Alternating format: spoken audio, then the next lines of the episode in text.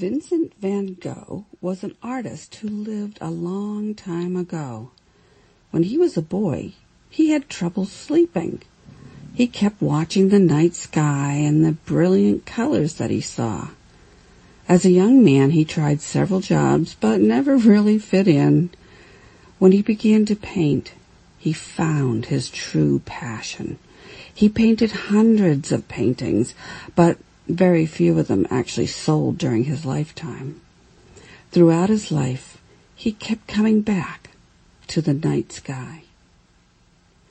Vincent Can't Sleep by Barb Rosenstock. Knopf, 2017.